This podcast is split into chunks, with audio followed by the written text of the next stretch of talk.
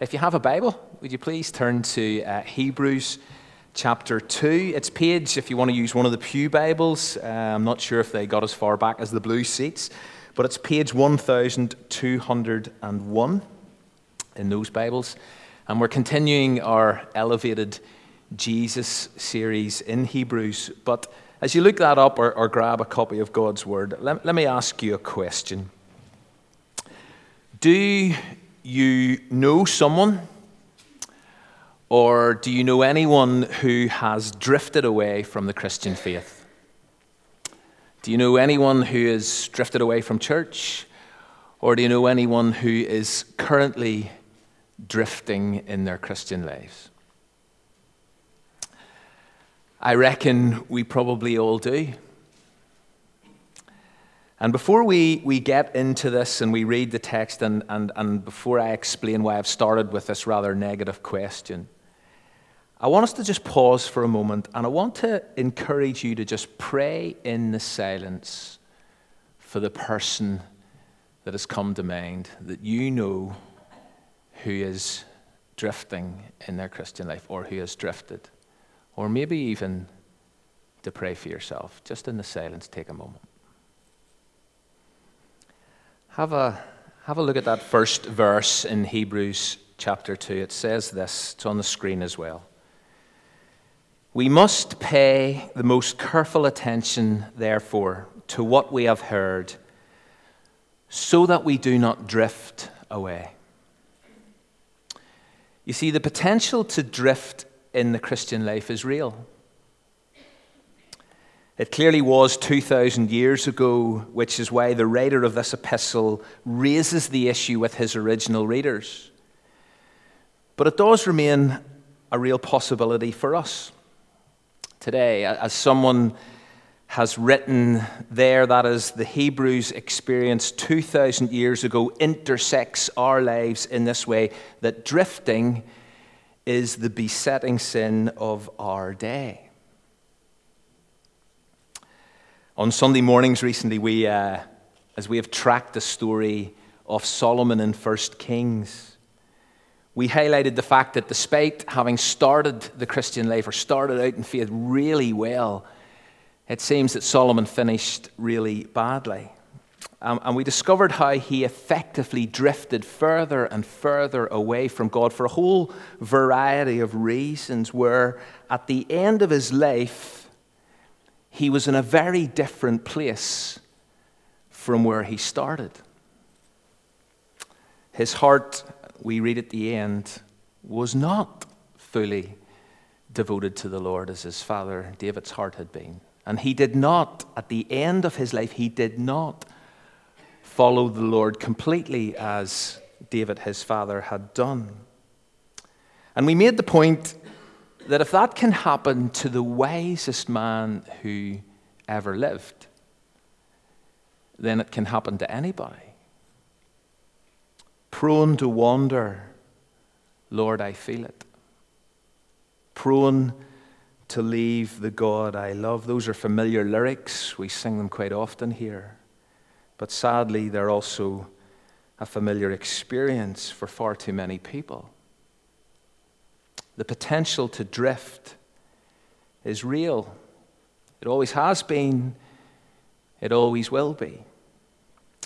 And generally, it tends to happen gradually, slowly, subtly. By definition, to drift means a continuous, slow movement from one place to another. Now, of course, there are times whenever people do hit crisis moments and hit watersheds in their faith where they dramatically and very quickly turn their back on Jesus and turn their back on Christianity. But most of the time, a person walks away little by little.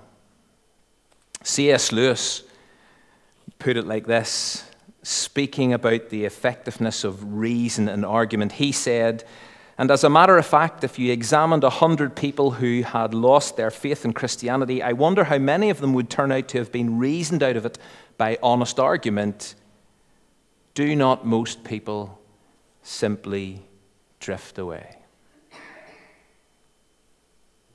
The answer is probably. Albert Mohler Jr., writing about this issue, says there are only two options in the Christian life. We can either sail forward in fidelity or we can drift backwards in faithlessness. There is no such thing as standing still in the Christian life. Now, I think that's reasonably stark. I actually think it's a little too either or black and white.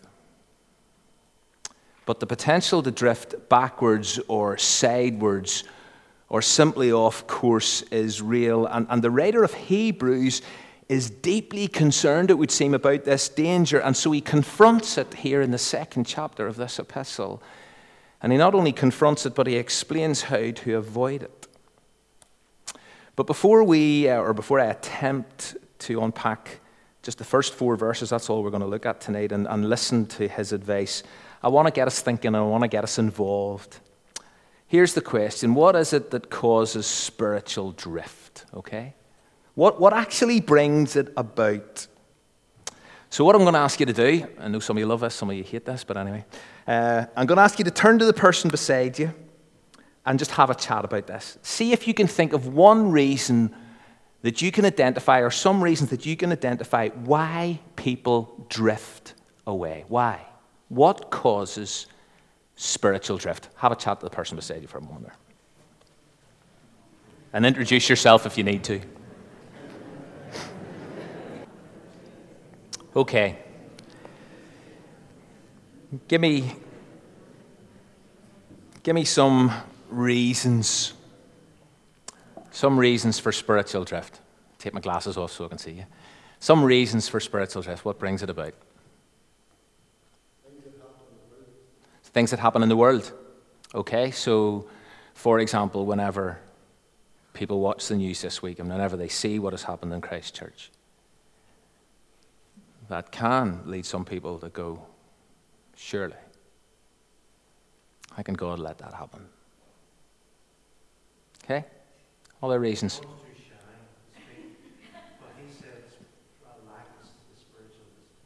Lack of the spiritual, that, that's a good answer. John, I like that answer. See, and we've just come out of a series about it. Yep, lack of spiritual disciplines, yeah. Temptation, Temptation okay.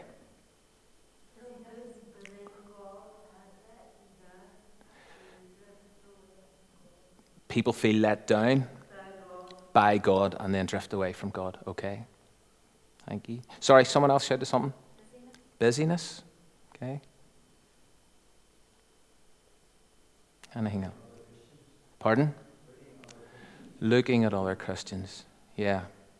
And I assume by that you mean being disappointed, let down not just by God as Mary, but let down by other Christians. Yeah? Lack of teaching. Tony, I'm not sure how to take that. Uh, but no, I know it wasn't aimed at me. No. You need to have been out this morning as well to kind of get un- understand that. But yeah. Aye, that's exactly right, Tony. But yeah, but that la- lack of teaching, yeah. Sometimes people find it easier to make sense of life without God than make sense of life with God. Wow. Wow. Sorry? Yep. So church can be irrelevant, doesn't connect. Okay. Let me. Uh, Kent Hughes, in, in, his commentary on Hebrews, identifies three, th- three things. One of them has been raised, and all of those are reasons. But let me just uh, let me pass on the, the three tides he, he raises that causes spiritual drift. Uh, and the first is the tide of years. Do you know, time can take its toll, can't it? Back to Solomon, one of, the, one of the things we read about Solomon, as I say, he started so well, but in 1 Kings 11, it actually says that as he grew older, his heart turned, or his heart was turned, and he, and he drifted away. It would seem that the years impacted his devotion, and it still happens today because there are people who, when they were younger, were so committed, were so passionate, But over the years, just over time, the intensity has reduced. It's not that they have necessarily disowned Christ or totally abandoned the faith, but they're just not as keen, not as fully devoted as they once were. I, I came across this striking prayer during the week by Robertson McQuilkin. Some of you may have come across it before, but he, he was concerned to finish well, and, and he wrote this I feel the dark spectre may come too soon, or do I mean too late? That I should end before I finish, or finish but not well. That I should stain your honor, shame your name, grieve your loving heart. Few, they tell me, finish well. Lord, let me get home before dark. Do you know, time, the years, can cause spiritual drift. Second tide is familiarity. Do you know, it just all becomes so normal so routine, so everyday. We're no longer gripped or captured by God's word. We're no longer amazed by the privilege of prayer or the beauty of Jesus.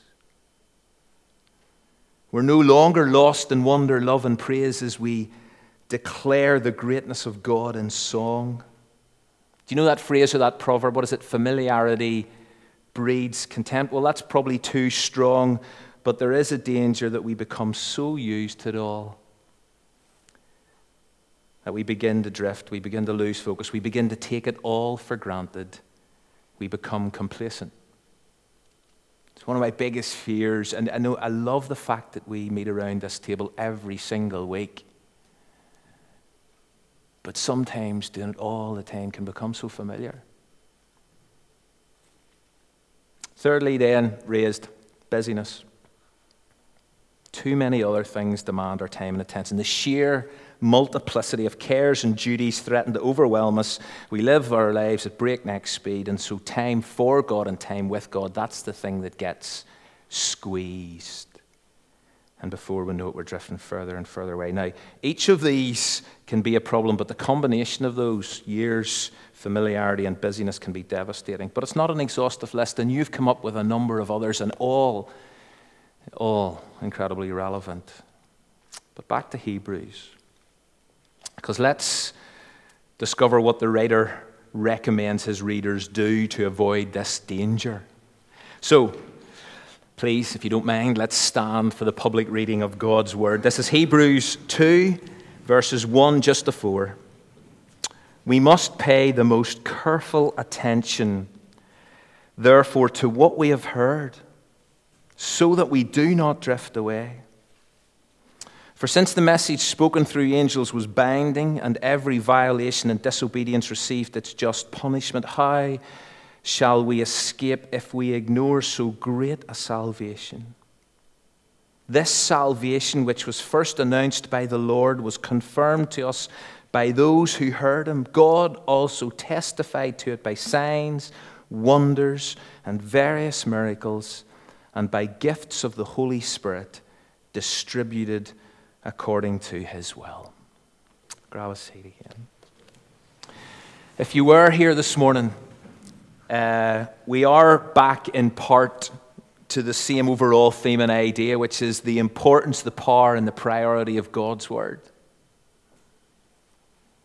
According to the writer of, of Hebrews, it would seem that a key and critical way that you avoid the danger of spiritual drift is pretty clear. Beginning of verse 1 we must pay careful attention, or we must pay attention all the more to what we have heard. So important to pay attention to what we have heard. The importance of consistently and continually hearing God's word is paramount and it pervades all of Scripture. This is our daily bread.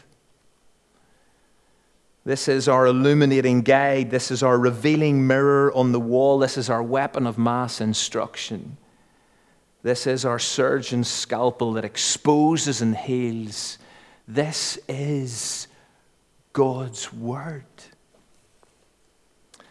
And the writer of Hebrews, it seems, is, is urging his readers to listen carefully to what they have heard so that they do not drift away. Now, whenever Scripture talks about hearing God's word, it means far more than just audibly perceiving it or reading it. The hearing that is referred to here and elsewhere means believing it, obeying it, submitting to it. As someone has, uh, has said, right hearing is, is more a matter of the heart than a function of the ear. We must hear God's word with our hearts and respond in our hearts to it. Christian faithfulness, in, in so many ways, has got no secret formula. We stay on this course. We stay on track. We avoid drifting. We become holy and more like Jesus through God's word. Listen to how Jesus prayed for us. Many of us know this great prayer of Jesus in John 17, but listen to how Jesus prayed for us in this way Make them holy, Father, by your truth. Teach them your word, which is truth. We avoid the danger of spiritual drift by reading and hearing and meditating on and obeying Scripture, or as someone else has put it for brilliantly, we avoid spiritual drift by dropping the anchor of our souls in the deep waters of the Word of God. Which, again, in one sense, takes us back, John, to our Unforced Rhythm series, that daily discipline of engaging with God's Word. That is essential if we are going to avoid spiritual drift this book will keep us from drifting. But there's, there's another, or probably an even better slant, and, and maybe I've pushed that particular idea in, in that verse a little too far. But there's a better slant, I believe, in this opening verse, and it's this because whenever the writer refers to paying attention to what they have heard, I've blown that up to hearing God's word generally, but he primarily means, it would seem, given how he started this epistle, given what the entire epistle is about he primarily means what they have heard about Jesus. Pay careful attention to what you have heard concerning Jesus. This is an epistle that is all about Jesus. This is an epistle that goes to great lengths to elevate Jesus. This is an epistle already in the first chapter said, Jesus is greater than the angels. It's an epistle that's going to continue to say that Jesus is greater than any number of things and people. And so, paying constant and careful attention to what they have heard and what they have taught, been taught about Jesus is essential in avoiding spiritual drift. Staying focused on Jesus is a safeguard against drift. So, the question is well, what had they heard about Jesus that they were to pay such careful attention to? Well, let's stick with what they'd already heard from this writer right at the beginning of chapter one, and this takes us right back to the first week of this series, if you were here, where we identified seven revealed realities that the writer reveals about Jesus. God's Son. What the writer tells us about him that are contained in those first four verses of the first chapter, seven truths that disclose and celebrate his supremacy. Now, I was going to throw this open and see how many people remembered any of the seven things, but I'm just too afraid to do that, okay? Uh, but here are the seven things that they have already heard about Jesus from the writer of this epistle. He is inheritor. He is creator. He is sustainer. He is radiator. He is representer. He is purifier. He is ruler. He is inheritor. He has said in the first uh, four verses that Jesus will inherit all things. He has said that through Jesus, the entire world was created. He's already told his readers that Jesus holds all things together. He is the radiance of God's glory. He is the exact representation of God's being. He is the one who cleanses us, who purifies us from sin. And He is now seated at the right hand of the Father. He is in a position of exaltation, a position of honor, a position of authority. This is what you have heard about Jesus. Pay careful attention to this because that will save you from drifting. In a subsequent chapter, we all know further on in the book of Hebrews that the writer tell, will tell his readers, Fix your eyes on Jesus, who's all of these things, but also he's the author and he is the perfecter of your faith. And it would seem that the writer of this epistle knows that if Jesus is their focal point, if Jesus is their center of attention, if they pay careful attention to Jesus and what they have heard about Jesus, then they will be saved from drift. And so, as you read on in Hebrews 2 and into verses 2, 3, and 4, they continue, it would seem, in this vein, although I'll be honest, the, these verses are tricky.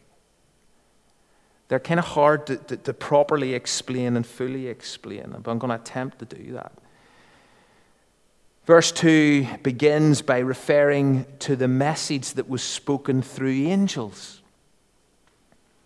So, this is not so much what they've heard about Jesus, but he's now taking them back to the message that was spoken through angels. And according to the writer here, this message that was spoken through angels was binding.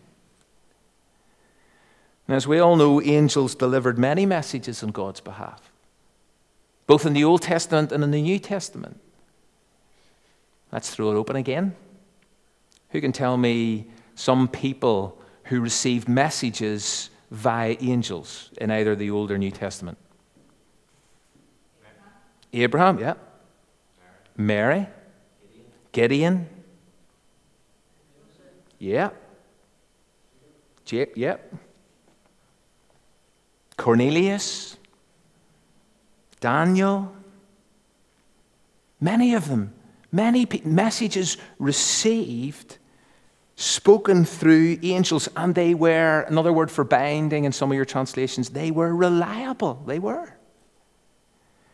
But based on the second half of verse 2, have a look at this. Most people think that what is actually being referred to is not so much those messages spoken through angels, but what is actually being referred to here by the writer is the Mosaic covenant, the Old Covenant, the law, which, as the Bible makes clear in other places, was delivered through angels. Let me, let me just give you a couple of examples just in case you think making this up. But in Acts 7, Stephen, who's about to be martyred for his faith, he says this He, referring to Moses, was in the assembly in the wilderness with the angel who spoke to him on Mount Sinai and with our ancestors, and he received living words to pass on to us. And then later on, he says this You who have received the law that was given through angels. And then, if you go into Galatians, in Galatians chapter 3, Paul says this Why then was the law given at all? It was added because of transgressions until the seed to whom the promise referred to had come a reference to Jesus. And then he says this the law was given through angels. So you see, the law, the, message that was given through angels, it, it was binding, that was reliable. And if you look at the second half of that verse, when you violated that law, when you violated that message, when you blatantly disobeyed it, you received its just punishment. You were held accountable to it. And so in the law, there was blessings and curses. If you obey, blessings. Disobey, curses. But then the writer moves on and he, and he takes his readers to, and it's a theme that Nathaniel picked up on, and it's the reason he chose the songs he chose. But as the writer moves on, he takes his readers to this great salvation, their great salvation, the salvation that they have found in Jesus, in what they have heard about Jesus, not just the message through angels, the message now of Jesus. And he doesn't want them to ignore their great salvation because ignoring it may cause them to drift. And when he says, How shall we escape if we ignore such a great salvation? What he's really saying here, as I understand, is there's still a sense of accountability, as there was with the law in that sense. I mean, you are a privileged people, he's saying. You have received this great salvation. Don't take it for granted.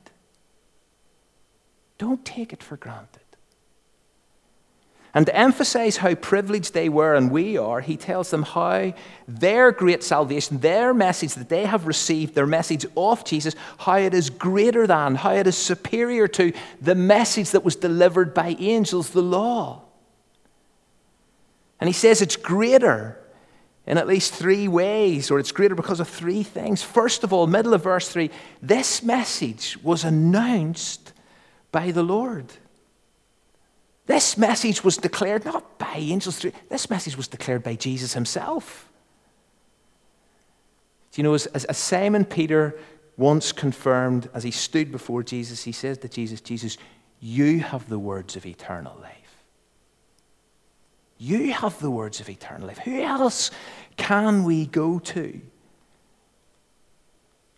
See, what Jesus Christ, the Son of God, announced and declared and taught and said is the most authoritative word the world has ever heard. So, right at the start of this epistle, second verse, chapter 1, what does the writer say? In these last days, God has spoken to us how?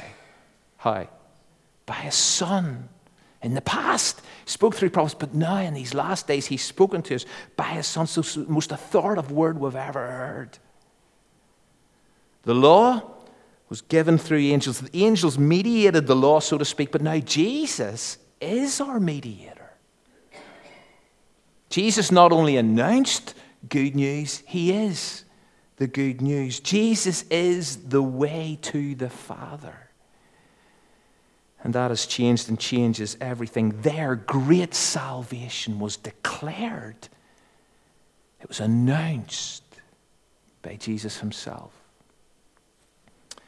Secondly, this great salvation was confirmed by those who heard it. There were eyewitnesses. There were eyewitnesses who, wrote down what they saw and what they heard. There were people, the apostles, writers of so much of the rest of the New Testament, who were there and who have passed it on, who have told us the good news about the person and the work and the words of Jesus. So it wasn't just announced by Jesus, but it was confirmed by those who heard Jesus. It makes it so much greater. And thirdly, verse 4 God Himself has testified to this great salvation, to the truth of the gospel. How? By signs and wonders and various miracles. Now, these signs and these wonders and these various miracles, they testify to the identity of Jesus. They didn't exist for their own sake. They pointed beyond themselves in a sense. They pointed to Jesus. They validated Jesus. They caused people to stop in their tracks and pay attention, not just to what Jesus said, but to what Jesus did. Signs, wonders, various miracles, they spoke volumes about Jesus.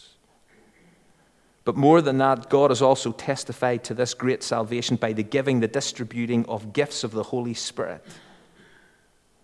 And again, not as ends in themselves, but as we know from Scripture, to build up the body of Christ and to testify that Jesus is Lord. The giving of spiritual gifts makes it really clear that the message of salvation they have received is so much better than the message delivered by angels. And so here's the critical point you're a privileged people. You have a great salvation. Why do you have a great salvation? It's because of Jesus, a salvation declared by Jesus, God's final word, God's last word. But it's been confirmed by eyewitnesses, it's been testified by God Almighty via signs and wonders and miracles and the giving of gifts. And if to drift from that, to drift from that salvation, to drift from Jesus, is a total travesty. In fact, it's really serious. It's completely tragic. How can we ignore?